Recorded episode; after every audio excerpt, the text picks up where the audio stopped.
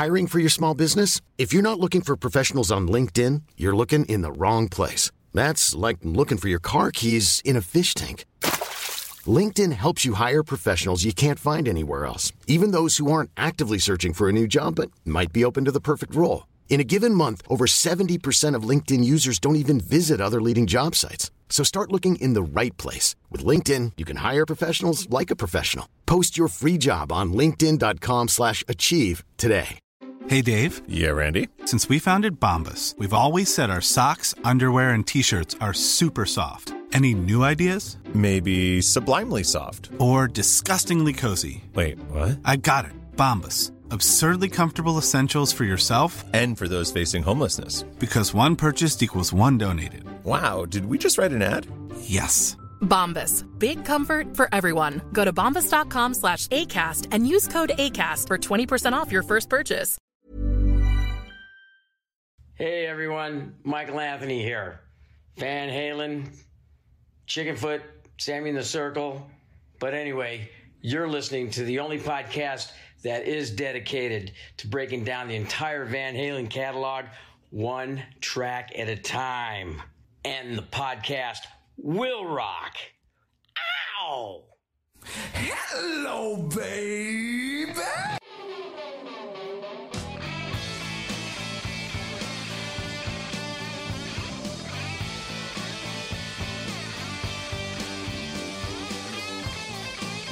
Welcome, all you rockers, rockets, and everything in between. This is another installment of And the Podcast Will Rock. We are the show that dives into the catalog, the discography of one of the greatest rock and roll bands of all time, Van Halen. You know how it works if you've tuned in before. If you don't, welcome. I am one of your co hosts, Mark Kameyer. With me, as always, Corey Morissette. Corey, how you feeling, bud? Never better. Never better. I've been looking forward to this show for so long. We got a great guest on tonight. I, am I'm coming off a high. I just saw ZZ Top and Cheap Trick in concert for the first time. They put on a tremendous show. Cheap Trick played that 70 song from that 70 show, and they did She's Tight. They mix up their set list every night. It was a great set list. And to come off that high, to come in here tonight, our 25th show, Michael Anthony recorded a little something for our intro, and our guest tonight is top notch. Oh yes, that's right. Uh, wait, let's not let's not bury the lead too hard there. D- did you just say the Michael Anthony recorded something for us? He did. He did. He promised he would check out the show and, and record a little intro for us. So thank you very much, Mr. Anthony, if you're listening. Yes. We are tremendous fans of yours and uh, convince Sammy to bring Sammy in the Circle up to Canada because I would love to see a Sammy show. I mean, and before you head up to the Great White North, swing by Nashville because I can uh, honestly say that I would be thrilled to see Sammy perform live. I would be uh, honored just to tell him that I think so. I'm like, hey, by the way, I think uh, you are the uh, the better vocalist for what it's worth. But I'm not trying to start any sort of fights. I'm not trying to start anything here because look, we're here to celebrate all of Van Halen, all of it, uh, even the, the the ones we might not be so incredibly keen on. If you tuned in with the show last week, you know that uh, the the last song we talked about was was was not uh, was not our favorite. Um, it was certainly not the one that I'm going to remember for days to come. Not going to show my potential future children. Well, actually, that's not true. I probably will, just to say, like, well, you see, we all go through phases, kids. We all go through phases. We all have to try different artistic uh, endeavors. So more power to them. And uh, even though it wasn't uh, what the dreams were made of for us last week, it was still Van Halen, and we have to appreciate that. We have to celebrate that. It's it's what it's all about. I mean, that's why we're here. Am I right? You're absolutely right. But what do you say? We finally introduce our guest here tonight he is uh, a podcaster in his own right. He's a, former uh, radio personality.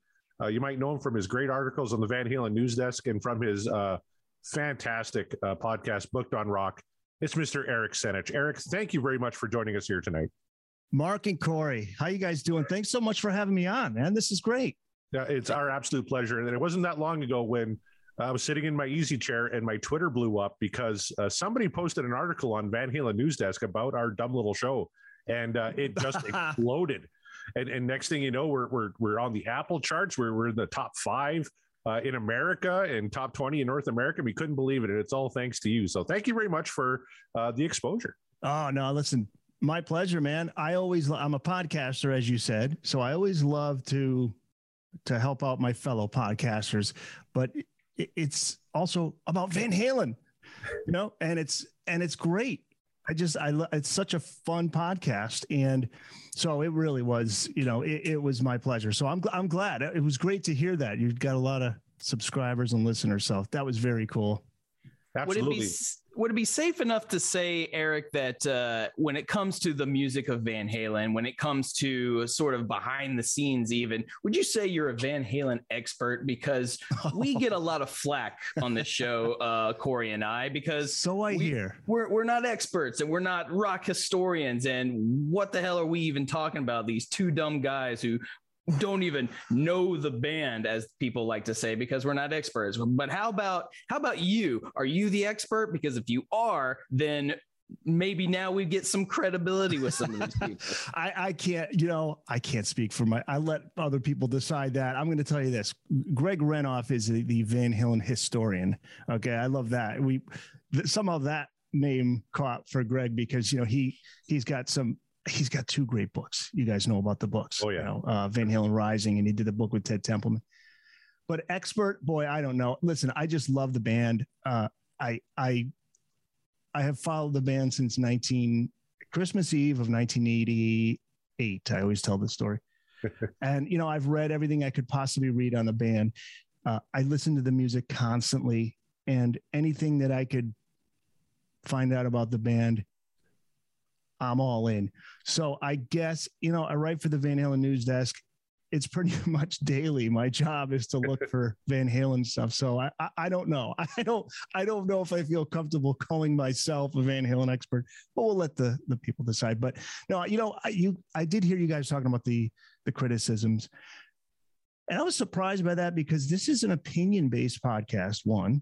Mm-hmm. Uh, so I didn't really it wasn't like I was ever picking up and hey, they got that wrong.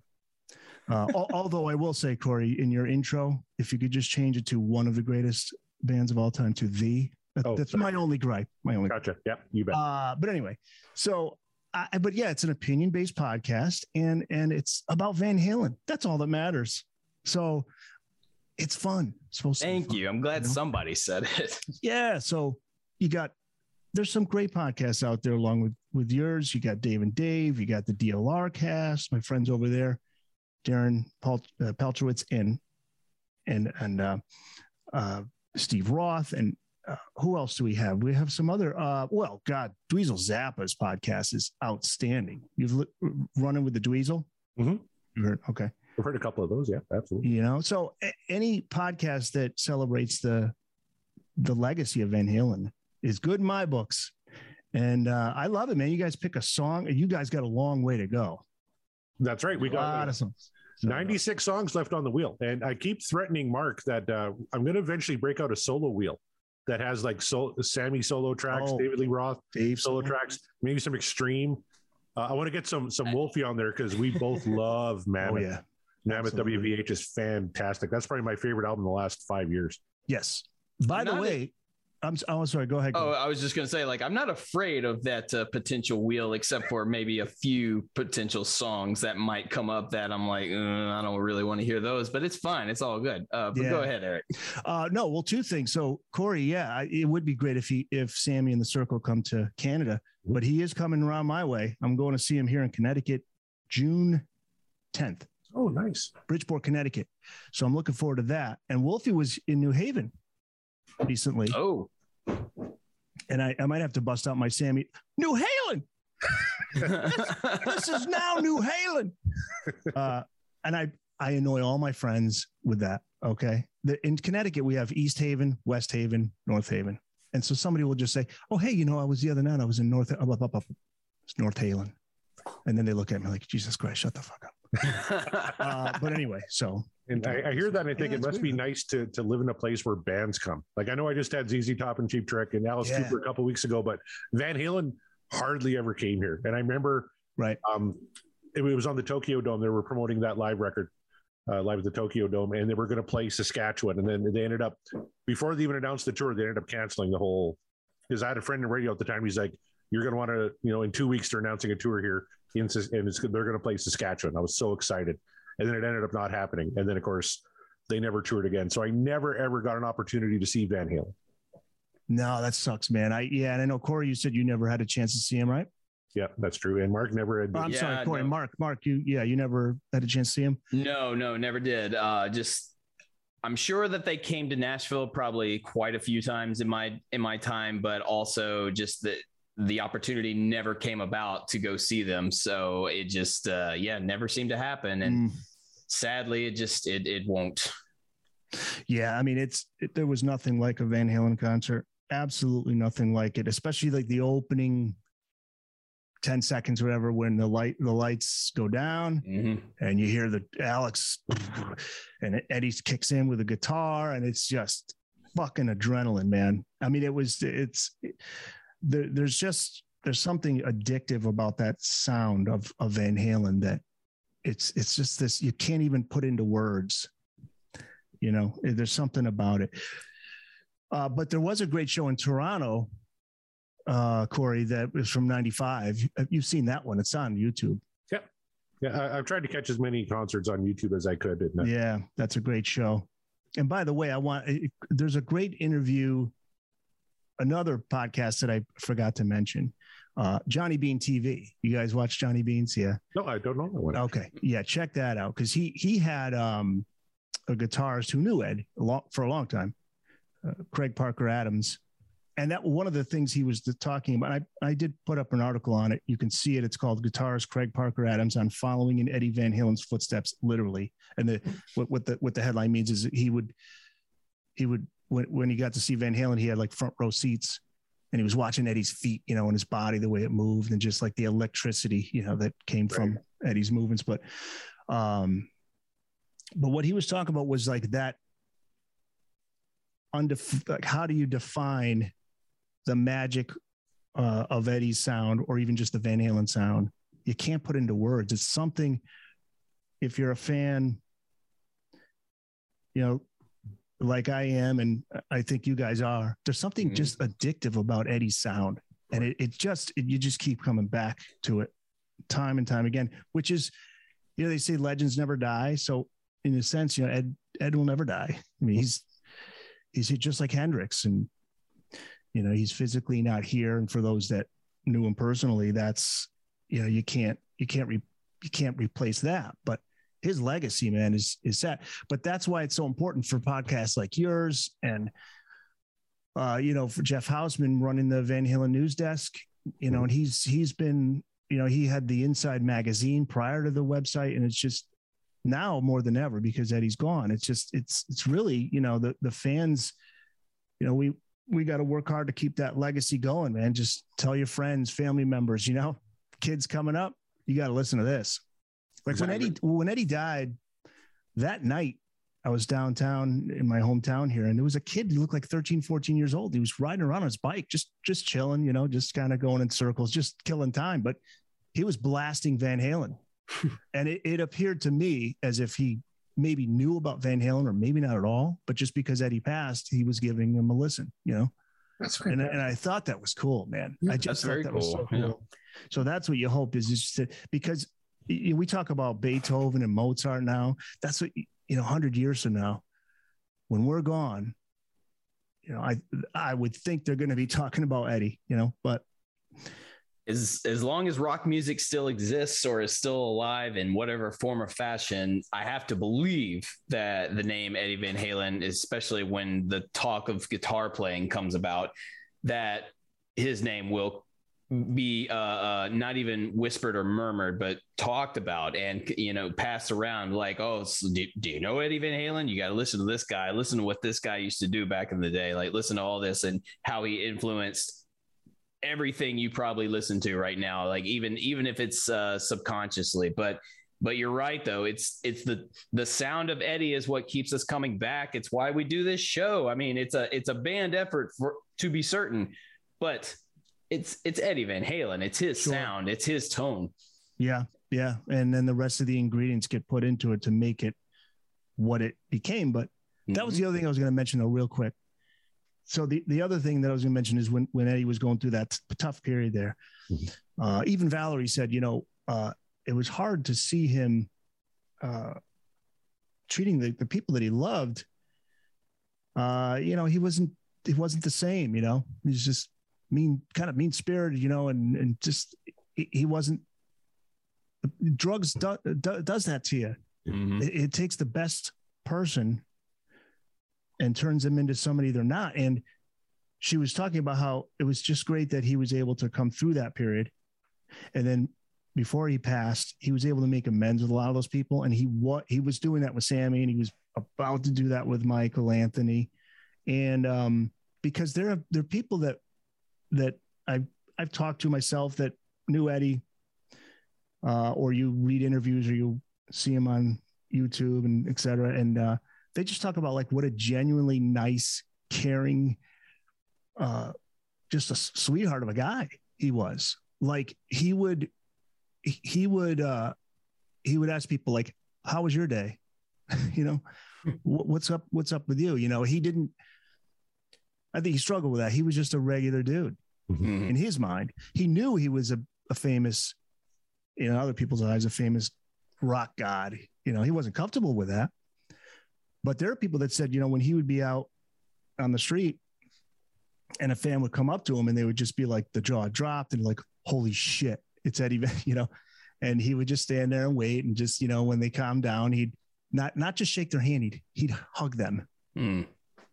you know that was just so cool and, and then he, he would just try to calm the guy down because they- they're they're freaking out and he's just like come on you know And even when he was going through his troubles in 04, like my buddy Michael, who met him backstage before the concert, and he really had to take a piss and all, but he was still, you know, hey, it's damn glad to meet you. Like, you know, how are you Cool. doing? And Yeah. Even in Mhm. that, when he was going at his darkest time, perhaps he was still that just loving, caring individual. And it's just wonderful to hear stories like that. yeah it was a, it was a bizarre time when the, the 98 van halen 3 album didn't do good and uh and then he hit that dark period and it, it, it was a whole, it was so different because when i was a teenager the image of eddie was that that smile just lovable Yeah. guy who just wanted to play and then the front man you know whether it be sammy or dave uh yeah you got the shirt with him smiling there and you know and, and he would just kind of sit back and just kind of almost like you know especially during the dave years just shake his head like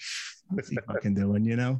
But he just you know i was just like whatever. You know like i remember one time he says i don't even know what dave's singing about half the time with his lyrics you know? It's just he just wanted to play so you know, and he, that was his image, just a lovable guy, and just hey, you know, and then all of a sudden it changed, and then a lot of fingers were pointed his way. It's his fault. You know, he, that's he's the reason why the band uh, is where it's at and why nothing's happening. And you know, if only people knew, like a lot, a lot of that was like he was just struggling big time with the cancer, and a lot of people were Mhm. like, "Where's the new album? What's he doing?" But there's people that know knew him pretty well that uh, I, I think it was Chris Gill when I interviewed Chris Gill and Brad Tolinski, who have a great book, uh, Conversations with Eddie Van Halen is the book. He was hit pretty hard by the the Van Halen three Mm. criticisms, and he was kind of bummed by that because that was an album he really wanted to make. He was really proud of. It was something he wanted to do, and uh, he took a while for him to bounce back from that. And then you get into the 2000s with all the file sharing and stuff, and I think he just felt like, why bother? Mhm. But the the only reason he came back is because of Wolfgang. Mhm. And you know what? They put out one of their best albums. Uh, Oh, a different kind of truth, right? Oh, Yeah. God, yeah. Like one of the things, uh, both Mark and I coming into this, not uh, historians or anything. That's an album that both we both kind of alluded. I knew the kind of the big tracks off of it and thought they were they were great and all, but digging deeper into that album is absolutely fantastic. Like that Oh, yeah. album, top to bottom, is, is one of their absolute best. Absolutely.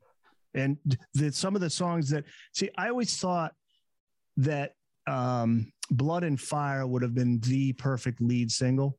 Oh yeah, Blood and Fire, Dave's singing about all that stuff that they went through to get where they were at that time. And it's a great song too. Mhm. And uh and I love Dave's line, uh, I told you I'd be back. Right. I love that. Now we, we we have the unofficial Van Halen expert on here. Uh, we got to ask about the song Chinatown because Yeah. Mark speculated that maybe David Lee Roth was watching Big Trouble in Little China when he went and wrote the lyrics for that one. Do you know what Chinatown's about? Chinatown. Uh, no, I don't. Let me think now. Chinatown. What's um? Oh boy, I'm trying to think. There's a lyric. What is it? Headless, headless, uh, headless body in a topless bar, right? Hmm. That's from Chinatown, isn't it? That sounds about right. Yeah. And that's from an actual New York, uh, New York newspaper headline. You got that. Yeah. But Chinatown, I, I would think, but I don't know this for sure. But this is, I think, his connection to while he lived in New York City. But Ah, yeah, I don't. There's really. I don't know if there's much on that song as far as yeah, headless body and topless bar, warring clans and lowered cars. That's the lead lyric. Yeah. Uh, and that and and Dave would do a lot of that stuff. He would read a headline or he'd over overhear somebody say something and he would jot it down. Still does. Jots it down and says, ah, there's a lyric. You know, um, I get it. yeah, yeah, that's a lot of Dave's lyrics. You, know, you there's you got to kind of read in between. Though you got to decode it. decode it the best you possibly can and then sometimes you're just you know you're off the mark i was so sure he uh, was was inspired by big trouble in little china boy was i wrong Yeah, I mean, it, it could be L. Well, no, I- who knows, right? But Yeah. it could be. It, it could refer to Los Angeles too. I mean, there is a a district in Los Angeles, Chinatown. it's true Um, yeah But um, It's just one of my favorites from a different kind of truth. that Oh, it's- so it's a good one yeah it- yeah, it's it's got that opening uh, with Eddie and Wolf together simultaneously, which, by the way, was something that Eddie had done to open Hot for Teacher uh, in the studio with himself playing bass and guitar at the same time, and and I that might be in the in the fifty one fifty vaults somewhere. that would be amazing. Yeah, That but um, you got to decode Dave's lyrics like you have to decode his quote that he gave to us. Yes, let's talk about that. I've been Uh, diving yeah. into this. We, we talked about, uh, and and this was big news a couple weeks ago. We've alluded to it a couple times on the show, but uh, Jason Newsted kind of dropped a bombshell that he was talking to Alex Van Halen about Yep. some sort of uh, a tour. Uh, not necessarily Van Halen, because uh, Wolfgang is, a, you know, and everybody agrees Van Halen kind of died with Eddie, but some way to maybe honor the legacy of Eddie Van Halen, going on the road with Alex and maybe David Lee Roth. And David Lee Roth said, you know, you got to throw Pink in there. That was interesting. But uh, Joe Satriani, maybe Steve Lukather uh, from Toto, um, kind of a huge bombshell to just drop. Uh, I wanted to get your thoughts, Eric, on uh, what you think about that whole situation. Well, yeah, the, the the pink thing is is tongue in cheek. That's Dave being tongue in cheek. but um, yeah, it's what Joe Satriani said. These types of things go on behind the scenes a lot, and there's kept secret for a reason because they may not lead to anything. And so it's kind of that it's the code of of musicians like don't talk about that because it might not happen.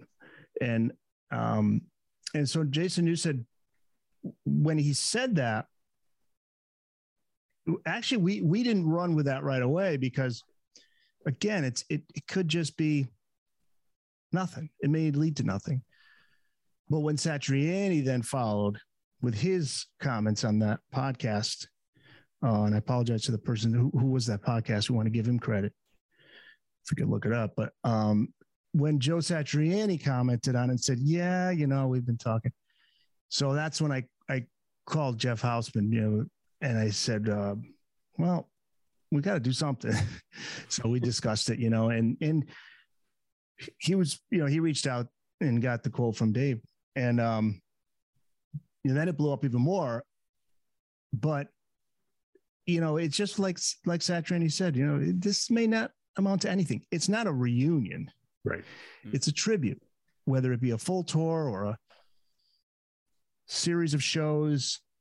Uh, who knows? But I think it was just one of those things. You know, Alex probably was just reaching out to people he knew, and because look, that because of COVID, they never had that. They would never had that real closure. They would they, they weren't able to do anything. They couldn't play a show or have a tribute concert or anything. So I think Alex was probably playing around with that idea. But you know, Newsted, he was pissed off at that reporter, but I don't.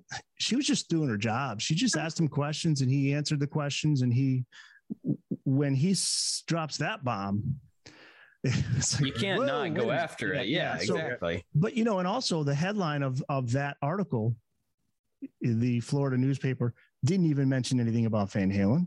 The headline. So it was all the other uh, outlets that had run with it. Uh, and so I don't think it was fair to throw her under the bus. He actually disinvited her to the show. Jason Newsted. Bitter. The reporter. I, You know, I don't and- get that. he's like, I'm never doing an interview again. But I don't think you have to do that because Jason Newsted, from from by all accounts, is a really cool guy. Yeah. It's just you just just why not just say?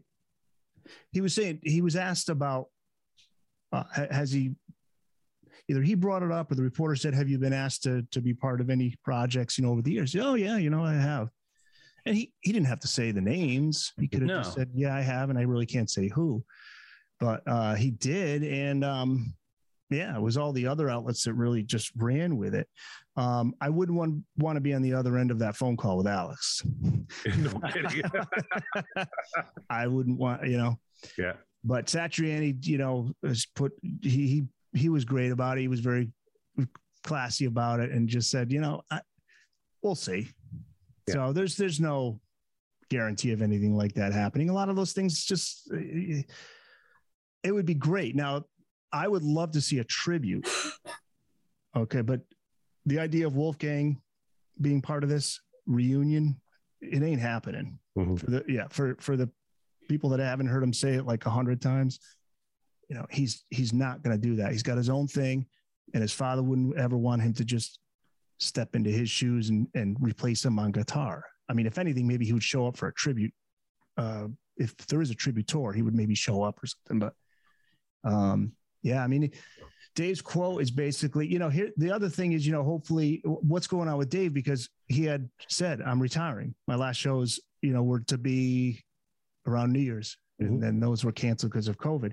So was this plan in place before he announced his retirement?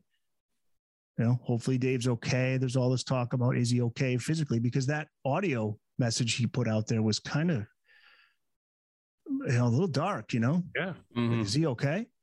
So we, ho- I just hope Dave's okay. And um, if it were to happen, Dave's saying basically, in in the era of COVID, if this were to happen, you'd need three people for every role in the band. And Yeah. I think he was just basically trying to say, look, if if this is going to happen, you're going to have to have multiple players to make this happen. You're going to have to have some people that that are going to you're going to have to have interchangeable parts and you know if it does happen, we'll see. I mean, that's that's a a smart way to go about it, just in case, yeah, things do happen. And you know, let's face it, the the remaining members are not spring chickens themselves, and you know, any anything could happen. He could get uh, whacked in the head again with a microphone or something, and just uh, be, just be bleeding profusely, and is like, "Sorry, I can't finish the show." Uh, well, here's my understudy, and then you know, it's hey, it's somebody famous uh something like that. That would be cool to see though. I would i would be very very excited to see some sort of tribute show with uh with members of the of the band uh from the from prior years or what have you. Uh come on in and do a new set or not a new set but a set full of classic tunes that we all know and love. It would be a fun time. It would be a really fun time. But you Yep. know what's even more of a fun time our show where we spin the wheel and pick a song corey Oh baby. Corey, I think it's I think it's time. I think it's time to spin this wheel. And I I mean, I'm angry at this wheel for what it did to us last week. Oh, yeah. And and Oh, uh, man. and and she knows it. So I, I so I, I I don't have a lot of high hopes. Normally on the show, Eric, what we do, I try to ask Corey if there's a song or if there's a particular album from the band that he wants to manifest and bring forth that the wheel might uh, uh you know bestow upon us. Uh, I, I'm going to withdraw my manifestation because I don't think it's going to come to fruition, and I'm I'm bitter at the wheel. But Eric, I'll ask you, since you're our guest, is there a particular Van Halen song that you wish to hear, that you wish to see the wheel spin for you, or is it uh, in a broader sense? Is there a particular album you'd like to hear a song from? I knew you were going to ask me this. It's what I do. Damn you. All right. Well, I mean, I, I, I, to be fair, I think, am I allowed? Do I have to pick one song or one album, or can I just say one Sammy song and one Dave song? Or You can do a Sammy and a Dave. Yeah, yeah. okay, okay. Well, you already, you guys already did the the song, the Sammy era song that I would have loved to talk about, Judgment Day. So Judgment and you guys had an episode on that was episode twenty two. Kelsey was a guest. By the way, you guys have had great guests, man. And, you know, Great- and all- We do. We've been lucky. Yeah. Kelsey just uh, we thought it, how cool it would it be to get a because we're both like old men listening to Van Halen. she's a, a very young woman. I thought it'd be really cool to get her perspective because she's a huge Van Halen Yeah. fan, and obviously she missed a lot of this stuff because she's very very young, and she gave a great perspective. I thought uh, on that song. Oh, she's straight Absolutely. legit fan. And but by the end of that episode, it was cool because at the beginning, I can't remember who was like, eh, you know, I never really liked that song. And then by the end, it was like, you know what, this is a great song. And that song, when I first, it was a good song when it came out in 91, became great as the years went on. And now I just I, can't stop. I've listened to it like 10 times within the last few weeks after that episode. Um, but that's already been taken. So I would say, and you guys can tell me if these ones are taken, but I guess Dave era. Oh boy. It'd have to be something from, oh no, I know what it would be. I would say I, I would go with have you done Light Up the Sky yet? No, and actually, No, we we almost hit it last week. Okay. It was the song on the wheel right before yeah. how many say I, so we almost hit it. Okay. Light, uh, light up the sky from the Dave era, I think. And then for the Sammy era, I would say, since Judgment Day was already done, I, I gotta say Cabo Wabo. Oh, good. Did you do that? Yeah. You haven't done it yet? No. We haven't yet, but we, we that was another one that we we almost maybe got. Yeah. Very you know, close. like Romeo Delight is another Dave era one I love. oh, it's great.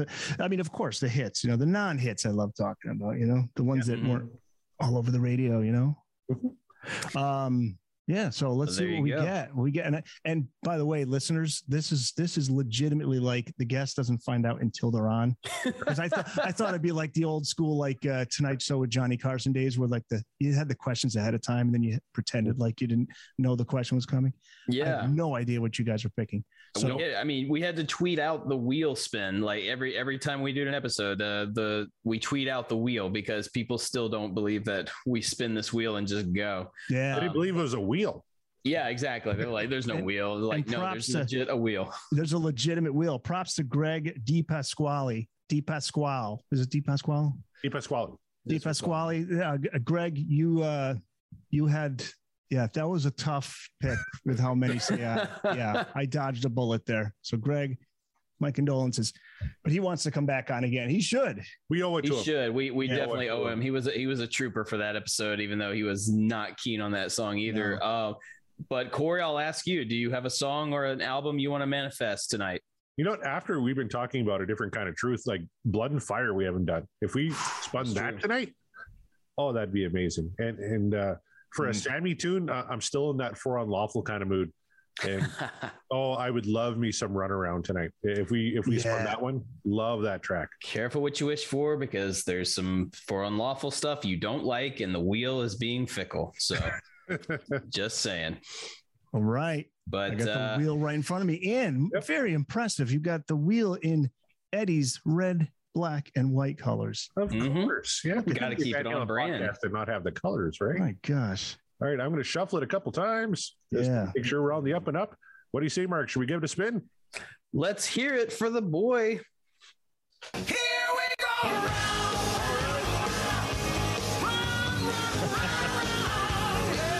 Here we go. We're coming up. Oh my God, it's one you picked. Oh, oh get out! Get out. Wobble wobble for Bo you ain't one too. Nice. I swear to you, to everybody listening, I did not fix this. This is not no, fixed. Oh, that's amazing. You That manifested is- the yeah. exact that's song you- incredible. I'm so excited. Fantastic. Maybe tell us a little bit about Cabo Wabo since uh, you know much more about Van Halen than we do. Eric. Yeah, yeah. Sammy wrote, Sammy wrote this when he when they just purchased uh, in uh, Cabo San Lucas. It was like a, a dead town, like nothing. It was just a ghost town, and uh, that he decided that uh, with the guys in the band. They wanted to start a club there, and because he, I, Sammy had been there before, and he just he loved the the area, and so one day he he saw this this guy. He was drunk walking down the street, and he was just you know he couldn't couldn't keep his balance and and he said to uh, I, I believe he said to it might have been his his now wife Kari or somebody look at that guy he's doing the cabo wabo you know because he had been drinking some some of that tequila and so that's where the song came up and Eddie had the music and I believe that Eddie played the music for Sammy over the phone I want to say and Sammy came up with the lyrics and all that so uh, here come the emails uh, no, but yeah, that that was it. Yeah, it was it was just Sammy noticed that, and off they went, man. And this is such a great. This is uh, what's the length of the song? It's a pretty pretty long Sammy era song, isn't it? This one clocks in at what? Uh, oh, let's bring it up here. Real quick. I think seven minutes actually. Yeah. Oh boy. Yeah, yeah. yep. Yeah. And this is this is that Sammy era groove a lot of these songs have have a groove to them during the Sammy era that is really cool. And this is uh you know you could hear that this is the influence the Eric Clapton Cream era influence I think you can hear on this with Eddie. I would say. Mm-hmm. Absolutely. Um, yeah, yeah. It was a live favorite back in '88, right? They played it for most Yeah. of that tour, if I remember correctly. Yeah. I love OU812. I know a lot of people don't like it. I know the production has always taken a lot of hit. People want to they want to see it remixed, remastered. Mhm.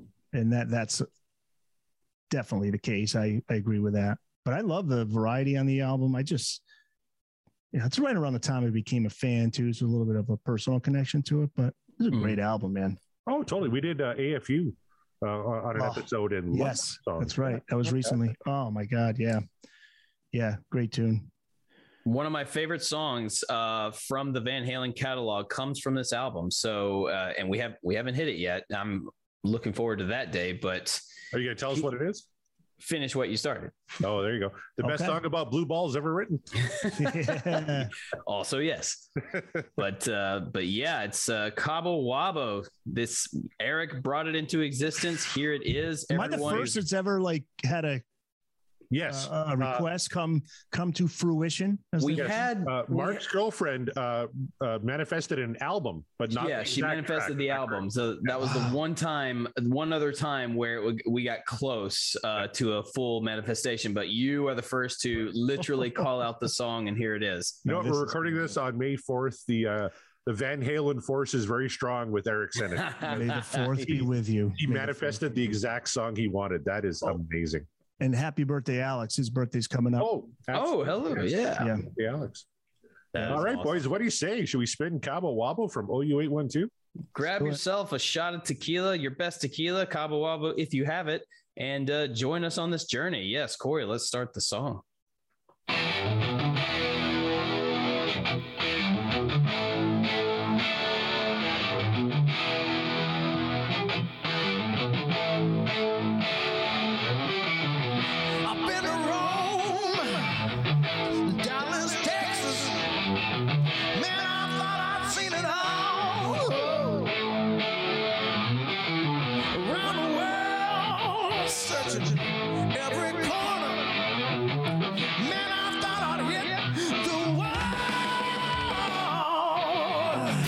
Oh my God! Like you, you talked about the Yeah. production, Erica, on this album. That that sounds fucking fantastic. Oh baby.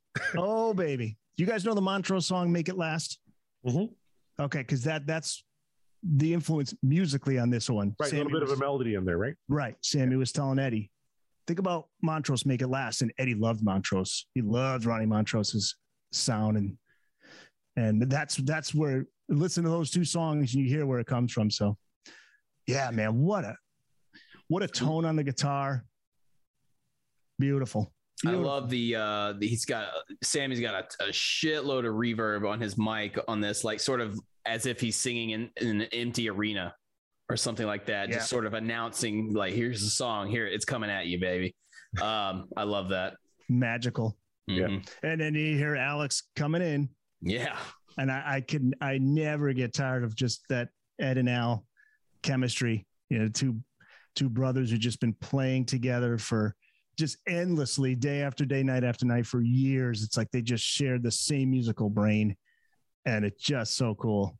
you just it's it's a musical symbiosis you know it just it happens especially when you're just really clicking with uh one or two or however many individuals and it's just i mean it's it's why so many bands have longevity it's because everyone involved in the in the band is feeling it they're all uh, uh thinking the same thing they're they're going for the same goal it's rare these days to get a full symbiotic musical relationships i think but uh, the ones that have made it last have that down to just a, a science.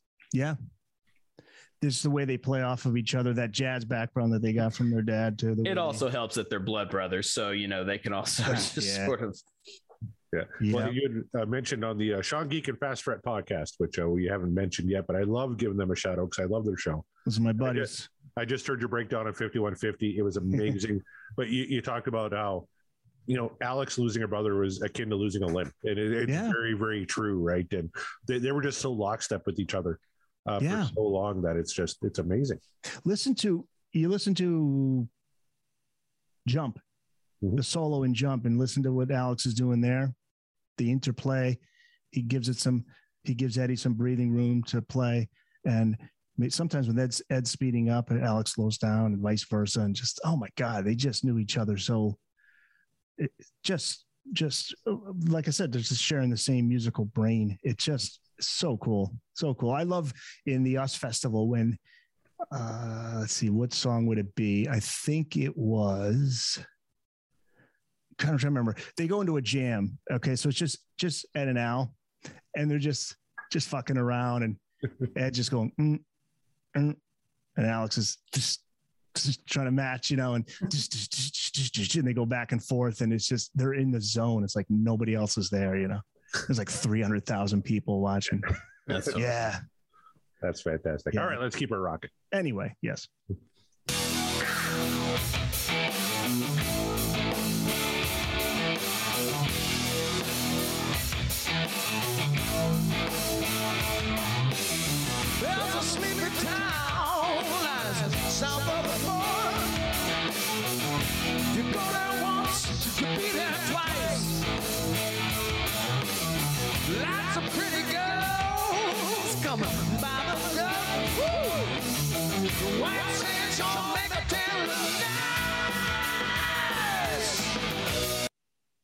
I tell you, Come I, there's the harmonies Oh, it's fantastic. I, I, I always, I, I've been ragging a little bit on Sammy lyrics because some of the songs we've done lately, and I'm a big Sammy fan, but his lyrics, I don't think I've been up to snuff with David Lee Roth, but there's some great lines in here, right? Like, if you go there once, you'll be there twice.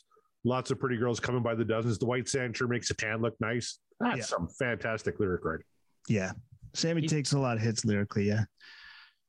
I don't agree with that sentiment, but you know, it's you know, we, we I digress, but no, you're right. This these are uh these are great lines and he's painting you a word portrait right off the bat so that you know exactly. He's setting the the tone. He's setting the mood um, for what this song ultimately is. And um, look you can't have a song that's essentially about uh well you can't name a, a tequila after the song that is essentially about uh you know a, a tropical adventure is so to speak you know what i mean um even though it's not full on tropical adventure it's just uh it's reminiscent he's trying to give you the idea of it's like look this is what happens when you party too hard sometimes Yeah. You end up hammered at four in the morning.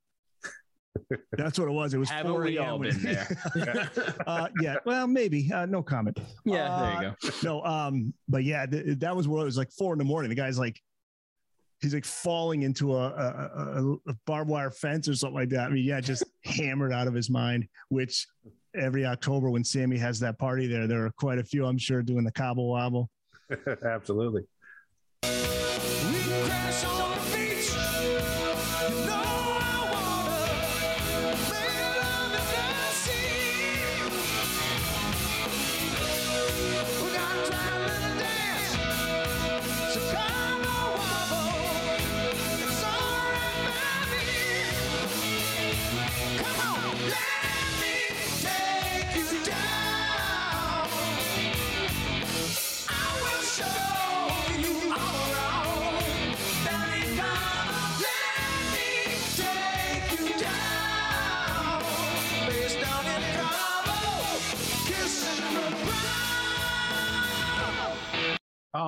Mark, you're just grooving out there, buddy. Uh, what do you think? I am. And, and look, right there, he tells you, face, let me take you down, face down in Cabo, kissing the ground. It's like, yeah, let's party until you just are partied out and you're just face down on the pavement, like this dude who I wrote this song about. um, you know, and also, my question is, he says, we got to try a little dance. So, Cabo Wabo, it's all right by me. What do you imagine the Cabo Wabo dance move would be? Although I guess the precursor to this is, hey, he wants to fuck in the beach or uh, in the in the ocean.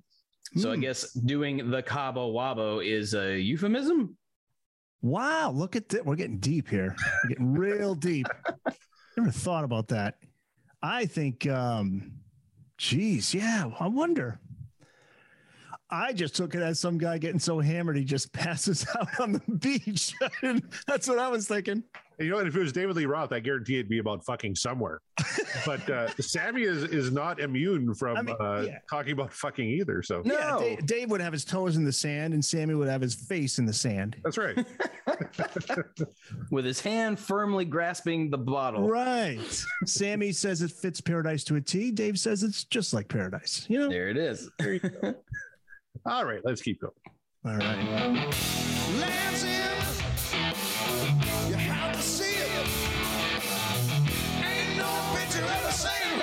There's Mikey. Walking the streets doing that old. Place come alive every night. Yeah!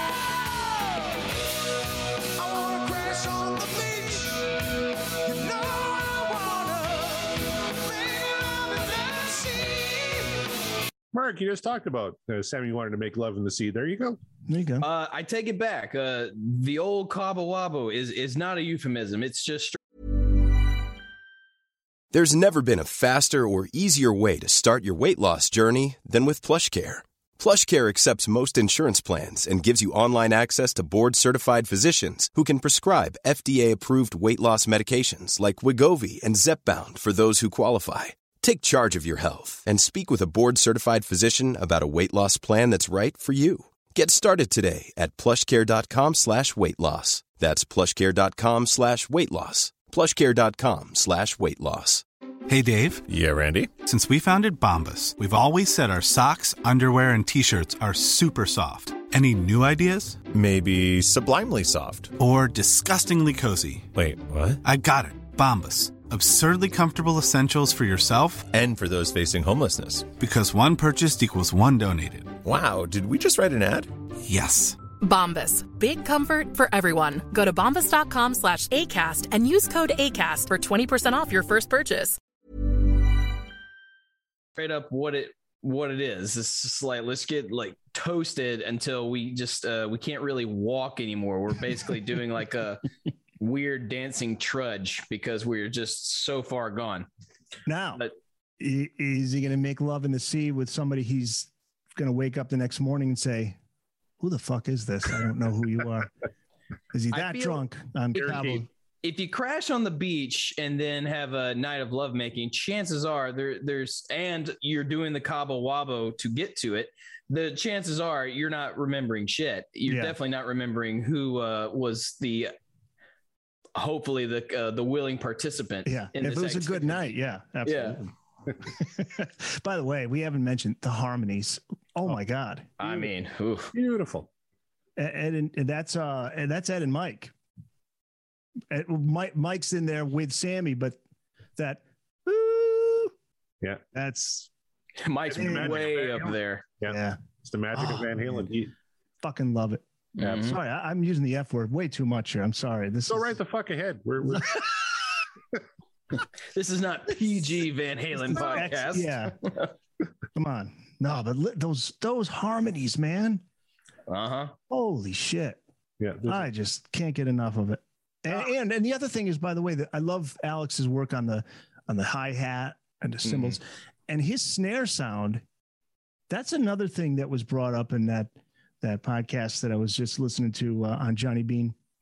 They were talking about his snare sound is. I think it was there where they talk about his snare sound is unique to the Van Halen sound. It you really is. Mhm. Yeah, you cannot. You cannot replay. I mean, because Eddie was just so legendary, and I know Alex gets a lot of respect, but a lot of a lot of times he he people forget just how how damn good of a drummer he is. And I'm just glad you yeah, that little up. yeah, little things Yeah. he does here and there. Again, it's that jazzy type of stuff that he does, and then with the cymbals and all that. It's so And- cool. We, And we he's- talked about sorry, uh, we talked about his uh, his snare sound on the Out of Love again because Yes. you know he Alex doesn't get enough credit from like rock journalists who always say ah he's kind of a mediocre drummer oh he's average Right. compared to his brother. Fuck no, he is one of my favorite rock drummers of all time, and that snare sound, like you mentioned, is absolutely iconic and central to that Van Halen sound. I remember when we got into the early '90s when Foreign Enough, For Unlawful Carnal Knowledge" had come out.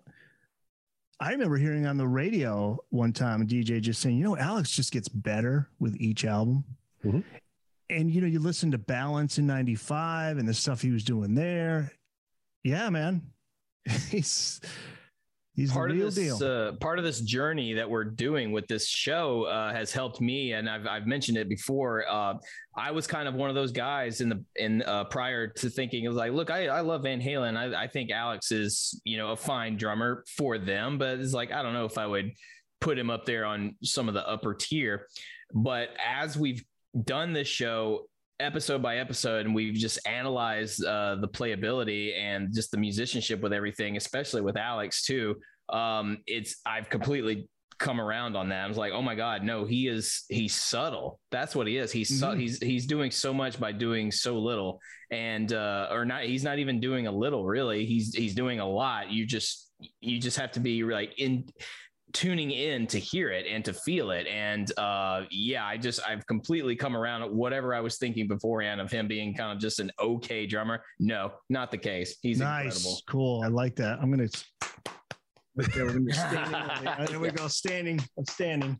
You see, you, you can learn something on this show, Man. kids. It's just even if it's just a couple of uh, idiots just waxing poetic about a band we like. Yeah, it's really it's complimenting Yes. it pretty much so much of it is built around Eddie. Even like Mhm. Michael Anthony said, when Michael Anthony's a, a damn good bass player. Okay. But like he even said, when you when you got Eddie playing there, you don't want you don't want like all three of the musicians, you know, jerking off on their on their instrument all at the same Right. time. It's like it's a song. Yeah. You gotta you're, you're creating a piece of music. And so it just can't be that. So yeah, it's all they all just fit in perfectly together. And yeah, this is this is this is an important moment. We just heard Mark say.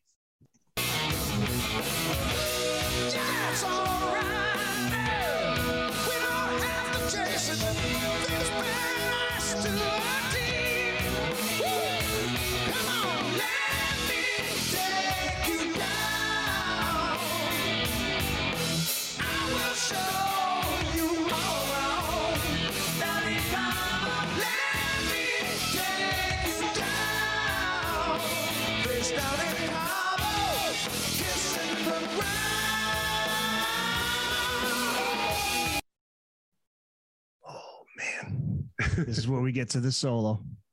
Now, Mark, I wanted to ask you because you're a guitar player about the guitar tone. Um, Yeah. Maybe a little different tone than we get from Eddie Van Halen from like earlier stuff, but certainly not out of place for 1988. No, it's not. Uh, I mean, and this is just maybe because uh, at this point I have the his many different. Uh, as Eddie always had a particular guitar tone, but sometimes he'd experiment and you know give us a little bit of variation. So I feel like my brain at this point and my ear have become attuned to his many tones. So hearing this doesn't really uh, uh, throw me for a loop as far as his guitar tone goes, but it fits. I mean, whatever whatever he decided to do, either different or whatever he's doing, just the same. Maybe it's just a production uh, value difference. I'm not sure, but it fits the song, uh, the tone he's using and the way he's playing. Um, and I dig it. I dig it a lot. Yep. Uh, this was uh, Donn Landee produced, correct, Eric? Yeah, Landee was there for that one. Okay. And Uh, uh, Tem- Templeman wasn't. You know, that was so it was Mm. But you, you- we, we talked about the production of this album. It sounds very ni- late 1980s to me. Uh, yeah. A little kind of bit, a yeah. product of its time. Yeah, yeah. I, I always say I would love to hear this album with the production sound of Bruce Fairbairn on Balance. There you go. Ooh, Wouldn't that yeah, be cool? would like Balance that too. sounds amazing. Yeah. Yeah. you know? Yeah, that would be so awesome. Here But we oh, go. Let's yes, get to that solo, must. baby. I can't wait.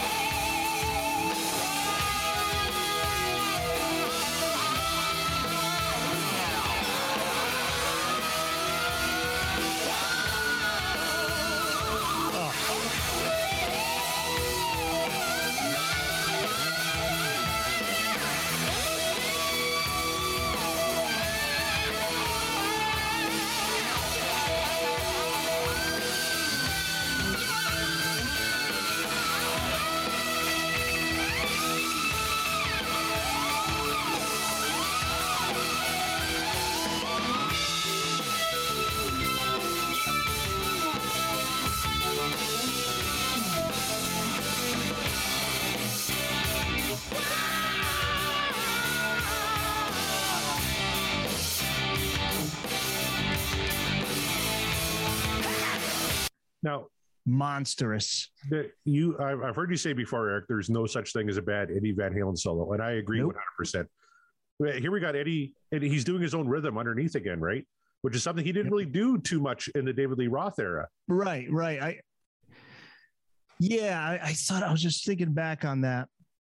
Yeah, I mean, he was during the same era, he was trying some different things. He was having a lot of fun. And yeah, mean, plus, you know, the 80s, like you said, there's just it's a whole different vibe and sound to this stuff. But that song is just unique. It's it doesn't sound like anything else that was out at that time. Think about what was out, you know, Dokken and Whitesnake and Yeah. Poison and Warrant and um, Ratt and all those, you know, good bands. I was fans of most or if not all, but it's just it still sounded like Van Halen. I know people say that's two different bands with Sammy and Eddie, but that's still that's Eddie right there. And that is that solo. And he's not he's not going off playing a million notes to start. So that's what I took about that Clapton influence. It's just spaced out. It's and then but then at the end he's which is insane the way he it's like it's like his hand literally was like resting on a tabletop, but it's not. I mean, it's like it's so steady. Mm-hmm. But you know what was happening at the beginning of that solo when Eddie's doing those sustained notes? You got Mikey back there with the bass going. Yes, you know, yeah, he goes. Yeah. You hear that a couple times. Yeah. Absolutely fantastic stuff. Mark, you're a guitar player. I, I know you idolize Mr. Van Halen. Your thoughts? I'm sorry. I'm still picking my brains up from having them melt after uh, hearing that solo again. I mean, I- I've heard this solo before. This is easily um, of all my favorite Eddie Van Halen solos. I mean, I've already said Eruptions by default is number one, just because it's just it's a whole track that's just nothing but a guitar solo, and it's just phenomenal. But this is easily in the top three, uh, I would say. Really? Uh, I don't know if it's two or three, but it's up there. Let's put it that way because I got everything that I could ever want out of a Van Halen solo, uh, an Eddie Van Halen solo in particular. Uh, I mentioned the dive bombs all the time. He gave us a couple of dive bombs in Right. this. He is up and down the fretboard like nobody's business something he usually doesn't do too much in his solos but, but like you literally hear it. He's he's way up high and then he gets real low and then he goes way up high again. He's literally up and down the fretboard. He is uh treating that whammy bar like it's his bitch.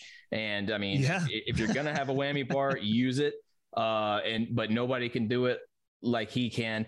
You mentioned eric uh the time frame of this and the bands that were around. A lot of great guitar players and a lot of those bands of of the uh, of the late 80s the mid to late 80s none of them any of their guitar solos n- they all fail in comparison. Right. just to this one alone I, i'll go ahead and say it just to this one alone. Uh, and that's just one of many solos that eddie van halen blessed our ears with. And um, i just uh, what else do you want me to say about it because there's not much else i can Even I he just- couldn't I love it explain, so you know, he, people would say, Where does it come from? He's like, I don't know, man. It's just you just got to feel it comes from up above, right? yeah You But a talk lot about of hard work. guitarists. Yeah, you talk about guys like Yngwie and Schenker and all those guys around that same era that just amazing guitar players. Yeah. But wow. That's what would drive me nuts when every now and then somebody would lump Van Halen or Eddie in with hair bands or, um, you know, yeah, I just, I, uh, you know, I'm not into those bands that play a million or the guitarists that just play a million notes. Play a million You're notes. not, you're not listening then because he he's not doing that. Yeah. Um, and you literally like that, like that solo right there at the end, you know, he's going super fast, but he, you know, he doesn't even have to play. He, he plays with, with taste and he's, he's with feel Mhm. And it's almost, it sounds like it's just the first take and that's it, but well, We- whatever it is. We we mentioned it a lot on the show. He Eddie is really good about playing a solo that fits the song, not just playing a solo just to do it. Otherwise, uh, that's just masturbation at that point. Yep. Yeah. But he is now the perfect balance is to do both. You know, you want to just like if you're playing a solo by by definition of what it is, it's like you're you're mas- masturbatory. But if you can do it and do it in a way that fits the song and flows and doesn't take away like anything from the the vibe you're trying to bring uh, with the whole ensemble, then that's perfection. Eddie is great at doing that. Even if you don't think the song itself is that great, he's going to bust out a solo that's going to change your mind. And I know this because he's done it for me on this show before. I've been lukewarm on a couple of different songs. The solos have saved it. Yeah. So um, he yeah, elevates the solo- song. Yep. Sometimes elevates it. solos can't save it if the song's really like really not you know my jam, but it, whatever hearsay. Yeah. But uh, yeah, he he's just he's really good about just blending it and making it fit where it needs to fit, making making it sound the way a solo for this particular song needs to sound, while at the same time I'm gonna have fun with it because I'm Eddie Van Halen. Why Yep. wouldn't I? And I And loved that's Eric's this is. comment. I loved his comment about it. sounds like he just walks in, does it one take, and leaves. And it brought me right back to Spanish Fly from Right. Van Halen Right. Right, because it just sounds like he just walked in with an acoustic, plugged it in, played it, and then left. Ugh, And every solo he does mind, sounds like man. that, and that is Yeah. just the the sign of, of perfection, isn't it? Like, he's just uh, he's a master of his work man it's just that's there's so few guitar players that are actually like that you can be like and no disrespect to Yngwie Malmsteen you- but he's a completely different kind of guitar player man like he, he's he's he's going for the uh I'm going to play Beethoven sonatas uh ninth symphony on Right. guitar and you're going to hear every piece of it I was like okay but Yeah. like you know are you Yeah. actually feeling it or are you just you know Yeah, and Yeah. uh, you know, it would Satriani. We talk about Satriani being part of this tribute. I think he's he's certainly a, a legit guy that could you know, give pay pay the proper respect to Eddie if he were if this Yeah. were to happen. You know, like he, the stuff he did with with Sammy on Chickenfoot. Fantastic. Yeah. Yeah, I mean, and but there's a guy like Satriani is is uh he plays with feel, but he's also the Yngwie type mindset. Like um Oh yeah, he can give you a, a Uh, million and a half notes if you want, Right, and right. you know, and he will. But he also he understands feel other than like just straight mechanical technique. Like he just he just there's a healthy balance. Uh, so many guitar players in today's metal, I would say, don't understand that balance um, because all the rage is how many notes can you play, and it's like that's boring. This is Yeah. like it was like I appreciate your your work. You obviously worked really hard to play all these notes, but it's dull to me. Right. Satriani, I love he's got a new album out. I got to listen to it. But I love uh Surfing with the Alien and Flying in a Blue Dream. Uh and The Extremist is from the early 90s. Got it, he's got a song called Summer Song on there. Oh yeah, Yeah. He had he had David Lee Roth's drummer, Greg Bissonette on that album, if not more. yeah. I love Satriani. But it, it brings me back to Greg Renoff's book, Van Halen Rising, and a, a guy like George Lynch who would watch Eddie Van Halen, a young Eddie Van Halen, and think, "God, I got to keep practicing and, and Yeah. trying to trying to capture that." And I don't know if you can. Like, it, it- it's not about technical mastery because Joe Satriani is arguably, technically, one of the greatest guitar players around. Right? Like that, he he he can't he can't bring what Eddie Van Halen brought in, in terms of enthusiasm or feel or anything like that. Lynch tries, but uh, you, you're right. He is he is one of the uh, the better guitar players that's still out there right now. But he, um, but yeah, he's as far as bringing the sort of Van Halenness out. He's he, he tries, but it's just not quite there because he's not Eddie. Like nobody's Eddie. I love the story of Chris Holmes from Wasp. It was a story about Eddie uh, gave him back a guitar. Or, uh, did did it, did Chris lend a guitar to Eddie, and then Eddie took it apart, and and Chris Holmes gets the thing back, and it's just all pulled apart in different Yeah. pieces and stuff. Yeah, like a mad scientist. Yeah, Yeah. I I think uh, he told Phil Collen from Def Leppard the same thing. Like you know, uh, get get your guitar and take it apart and, and kind of rebuild it and, and kind of build your own thing. And Yeah, I always thought that was kind of cool. yeah. I love this. The Steinberger's cool, man. Oh yeah. Uh, Yeah, you see that on the Live Without a Net Mhm. video. All right, let's keep going. Going.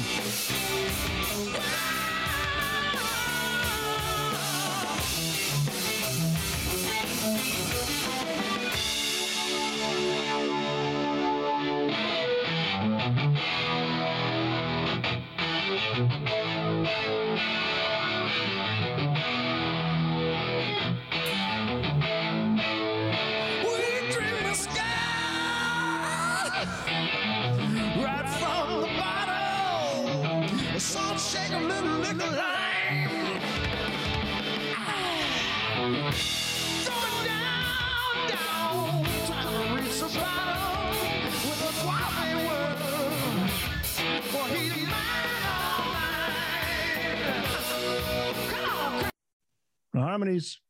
Yeah, Yep. Of course, Sammy gets the worm. He does. Naturally, It's a right? worm. I, I love the little things that Eddie does too, like the in between the riffs, yeah. little things, you know.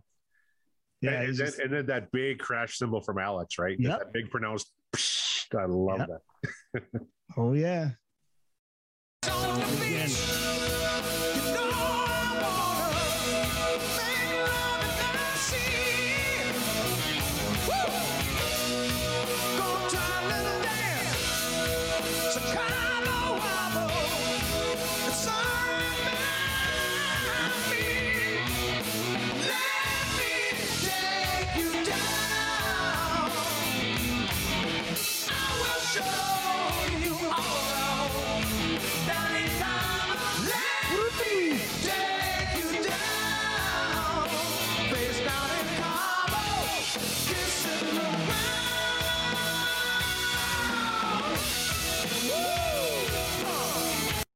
Eric, This- have you ever tried uh, uh, Sammy's tequila?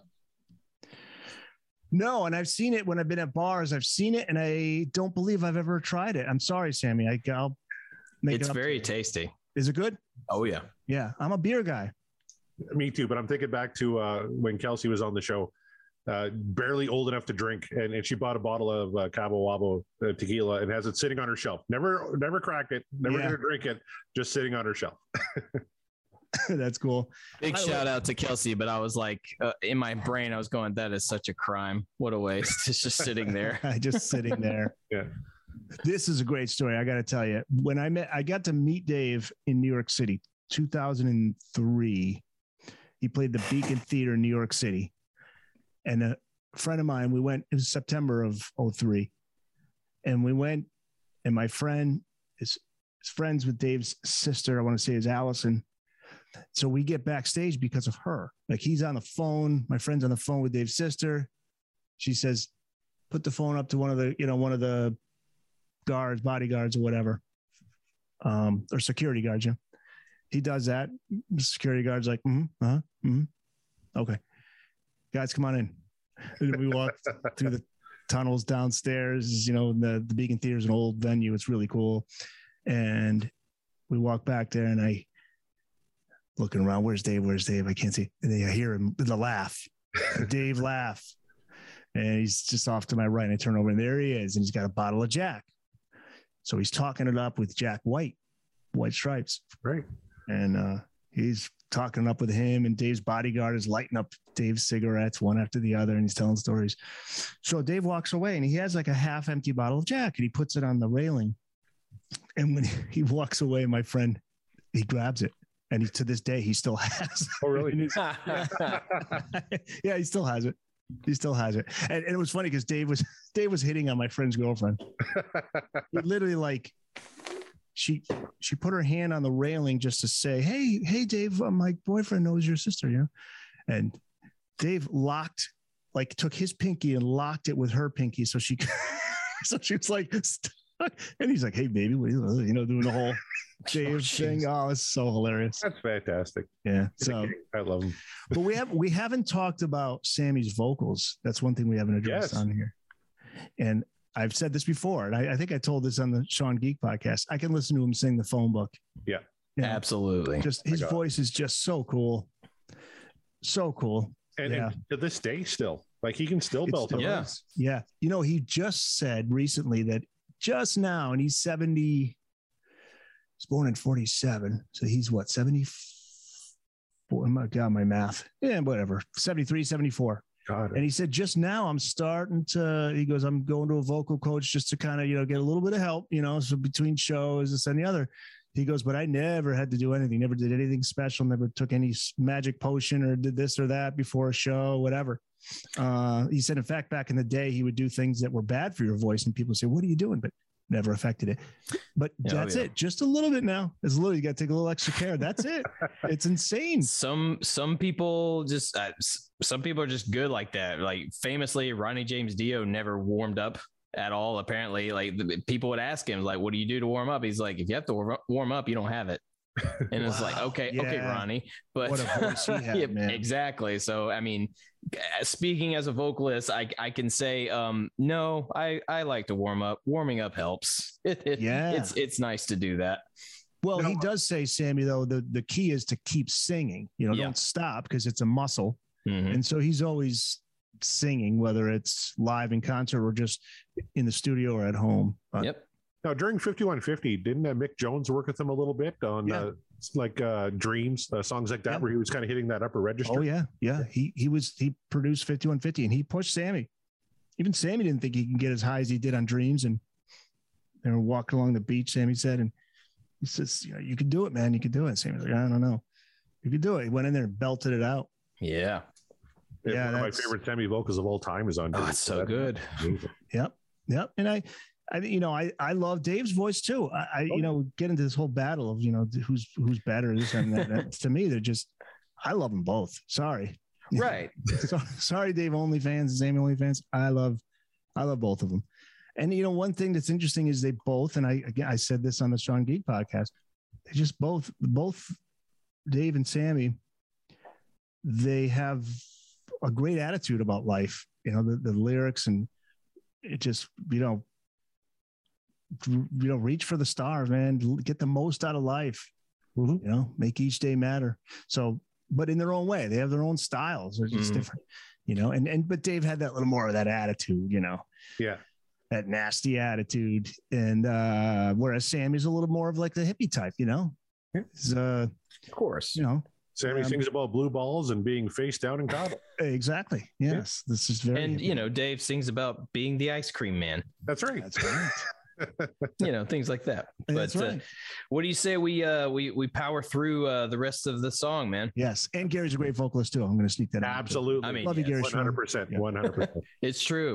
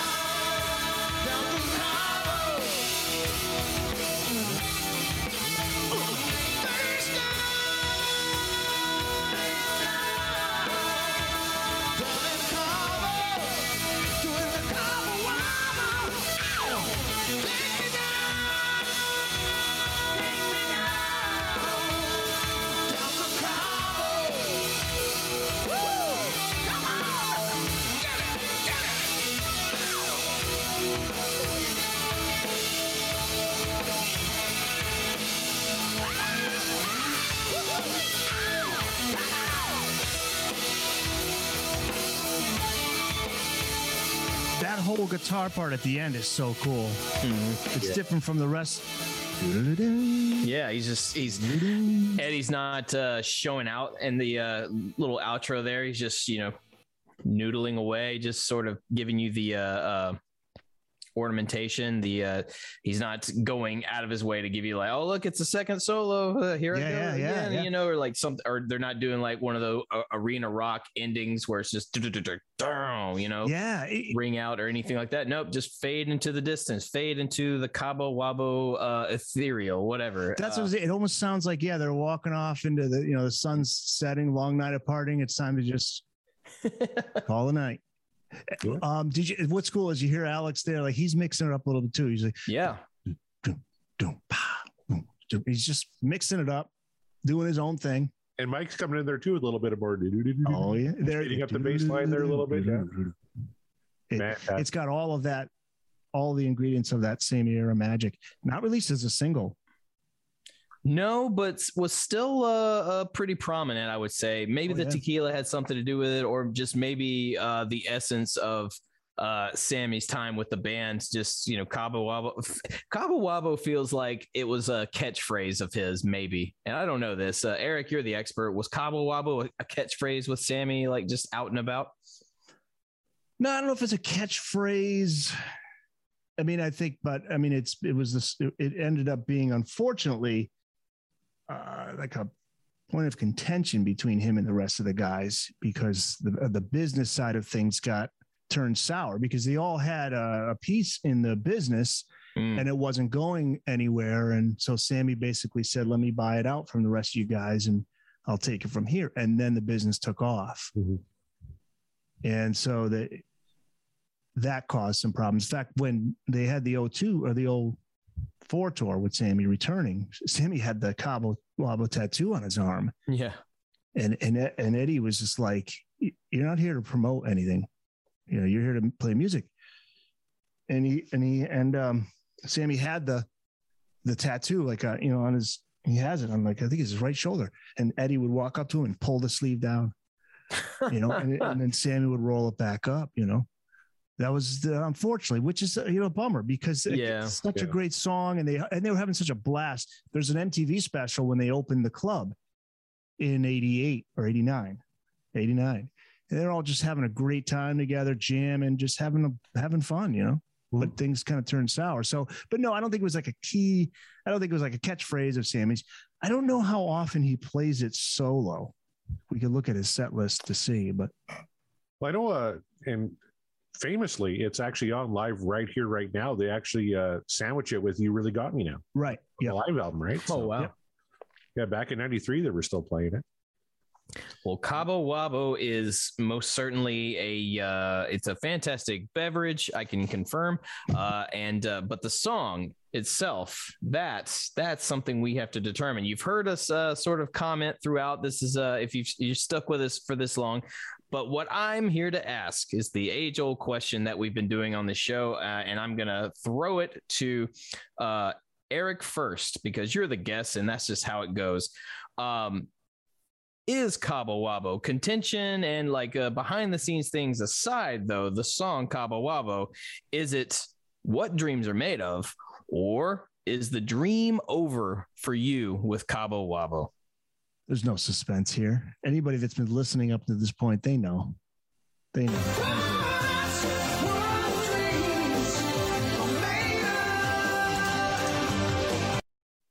Hell yeah. Absolutely. There it is. And uh, Corey, now do you share the same sentiment, or will you be just trailing off into the sunset alone? Geez, I don't know.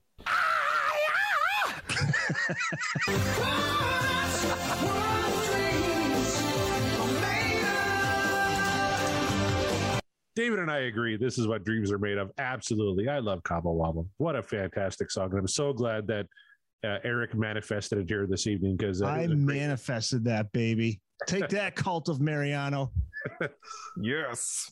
That's and you know what? Uh, after last week, a very nice palate cleanser, right? We got something really cool off OU. Yes. A great. I'm gonna listen in defense of that song. Okay, I love the music that Eddie wrote on "How Many Say I." You know, I'll give I love the music. So there you go. And you know what? I interviewed um, Martin Popoff, the great Canadian writer. Yes. Corey, you know him. uh, Yep.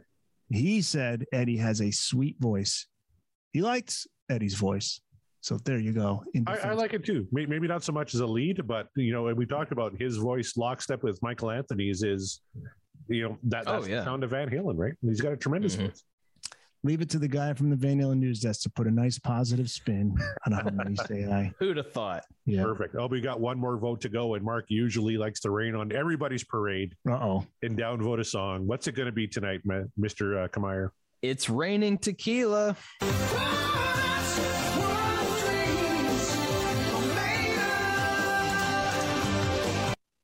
As I've already said, this uh, the solo itself uh, easily top three of all of Eddie Van Halen's works in that we've heard uh, recorded. Because I mean, if you don't don't take my word for it, go back after this episode is done, re-listen to the song and, and just analyze it for yourself. Okay, that that solo is incredible. But solo aside, the song is just fun.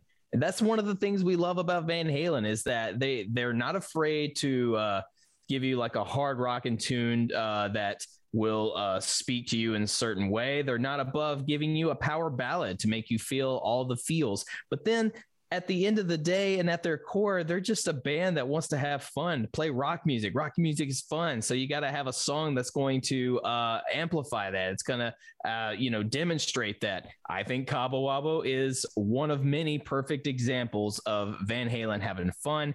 Uh, the music shows, and it just, that's what more can you ask for with a Van Halen tune? Am I right? So that's a resounding. Yeah, Diamond Dave. Correct. Correct. Look at Diamond Dave is actually excited for a Sammy era song. My Oh, God. Even Dave knows. Even Dave. hey, when I uh, real quick because you guys, I'm keeping you. You guys, this you, when you have me talk about Van Halen, I can't stop. It- when I was when I was working in radio in 2003, when the Dave and Sam and Dave tour was, uh, uh, you know, coming through Connecticut, Mhm. my program director comes to me and says, "Hey, man, you ready for this?" I said, "What? Do you, what's going on? You get to interview Sammy." Yes. Right. He says, so it's going to be tomorrow. Get ready. Ba, ba, ba. He's going to call in. So I come in the next day and my program director walks into the studio goes, Sorry, dude, Sammy's not doing it. And I thought he was busting my oh. balls. I thought he was just fucking with me. So I laughed. He goes, No, I'm serious. I go, Are you fucking kidding me? What's going on?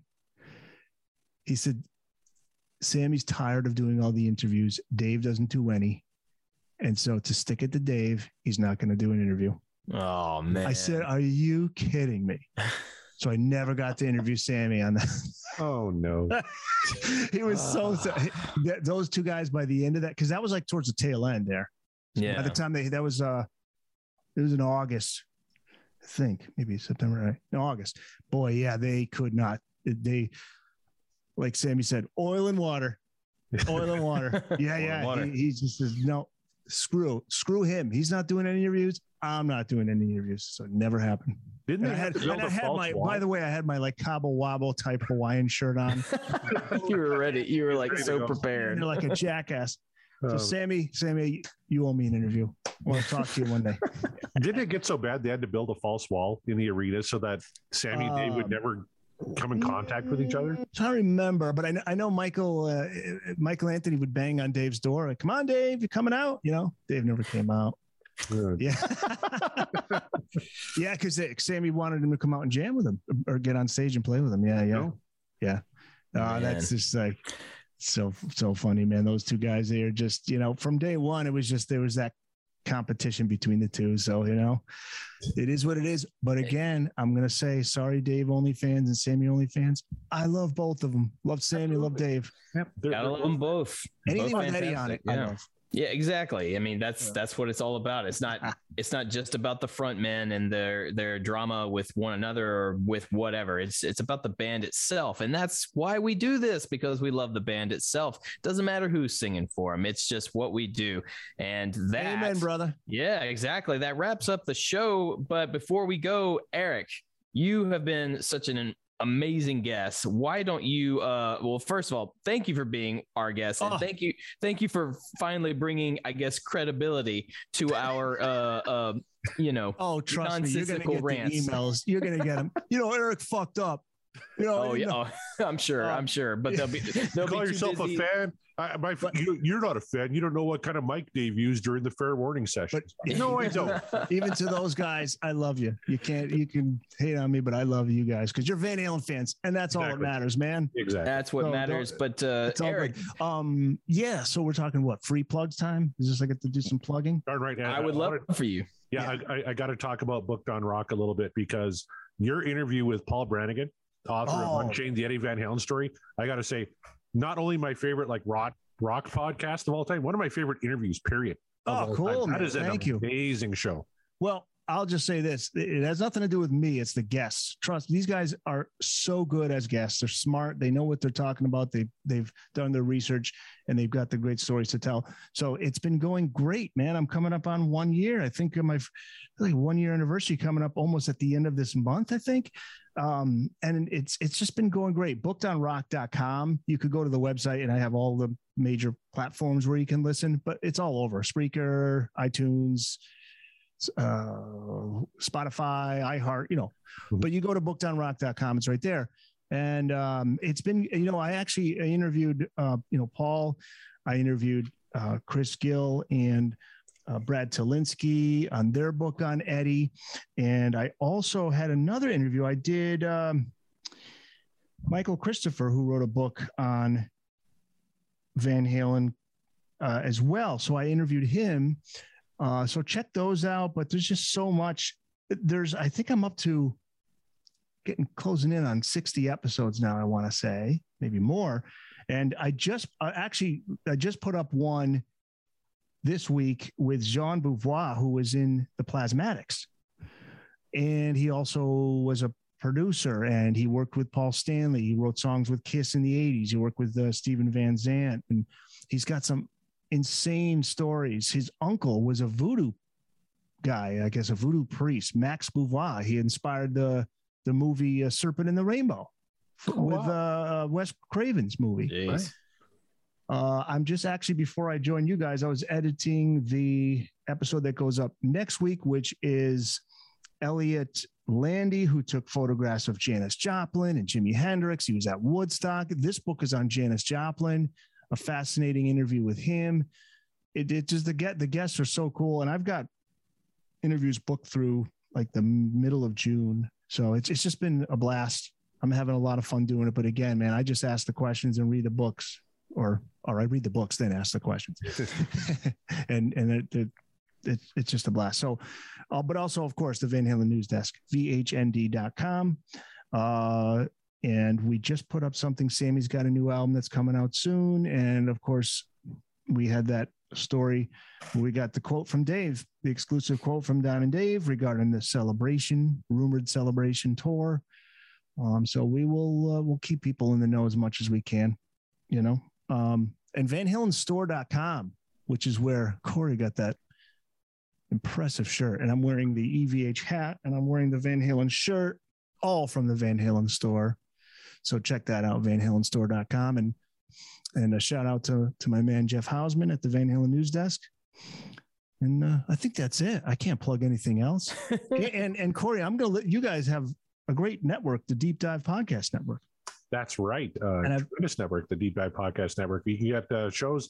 Uh, Uriah Heep, Deep Purple, Red Hot Chili Peppers, uh, Sabbath, Ozzy, Hawkbinge, um, all the way down the list. Check us out, deepdivepodcastnetwork.com. Follow us on Twitter. Uh, there's an Aerosmith show on there too that I'm uh, uh, uh, affiliated with, with one John Mariano. Yes, sir. I listened to the episode just today on uh, Rats in the Cellar.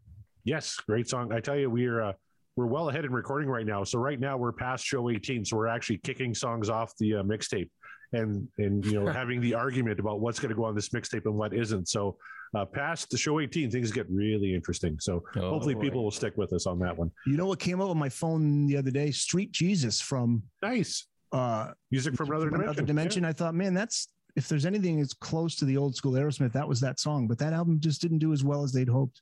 They really did, but there, there's still some good old school Aerosmith, like Sweet Street Jesus is a great Joe Perry jam Yep. album. So absolutely. But uh, Eric, I'd be remiss uh, before we let you go tonight. Last week was How Many Say I? And uh, we didn't uh, so much care for it. Uh, we put a poll out uh, to all of our listeners. It's currently uh, 78% the dream is over, 22% what dreams are made of. What would your vote have been on how many say I? Oh, you got to do this to me. See, I thought I dodged the bullet. Nope, I, I got to know. Okay. oh boy. So I got it. It's either thumbs up or thumbs down. Yep. There's no like in between Nope, sorry. sideway thumb.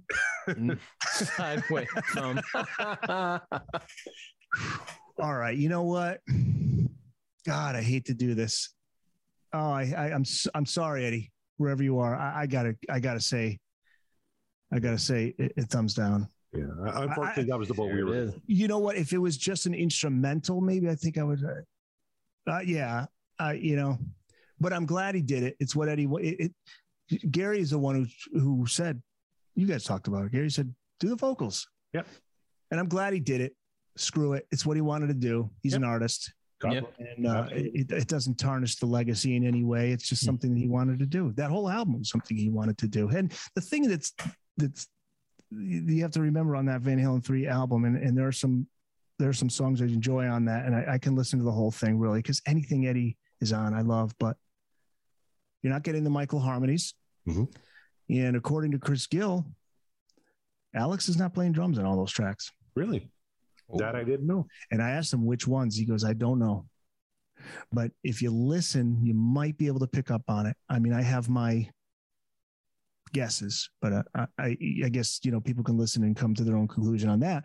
And, you know, Eddie's playing bass on that album. So you're, you're missing a lot of that chemistry. And lyrically, it's not what people were expecting. And you're also talking about 1998 was a different time. You know, we're, we're in that post grunge era and, so I don't know even if they made an album that was the classic quote unquote sound, how well it would have done. But I, I think without you's a great tune. And again, I'm glad Eddie did it. And I think, you know, it was just something he wanted to he wanted to do. Yep. Uh, did it. Without You's a great tune. Fire in the Hole is a great tune. I was Fire always partial to What I Want. Uh, I'm looking forward. I'm looking forward to getting more Van Halen three on the show. We've only done two tracks. Unfortunately, we downvoted both, but uh, there is some really good stuff on Van Halen. Every every band has that one album that didn't do so well. You know, I guess there's maybe a few exceptions here and there, but um my God, look at the body of work there. Exactly. And, and hey, there it is. There's another vote uh, for thumbs down. So suck it, Sorry. Cult of Mariano. I know. Uh, you're Cult not of going- Mariano. You're not going to win. Um, and of course, you guys, you can find us at Podcast Will Rock on on uh, Twitter. Uh, be sure to go to our website and the podcastwillrock.com. Check out our merch. We got merch, and it's getting hot out there. Get you a tank, a Van Halen tank, and show it off. Tell your friends, like and subscribe. Help us uh, grow because we're not the only ones who are fans of Van Halen out there. Like there are plenty of people out in the world that the world needs to know and the world needs to hear what we have to offer, even if we're not experts. But we had an expert here tonight, so there you take that for what it's worth. You guys are Uh, fans. That's all that matters. yeah. You can find me at Mark the Bat on Twitter and Instagram and yell at me about all the things I said wrong. And that's fine because I, I thrive on it. It's great. But more than that, we thrive on talking about Van Halen. That's why we're here. Uh, on behalf of Eric and Corey and myself, thank you for joining us. This has been another installment of And the Podcast Will Rock, and we will rock you later. Oh God!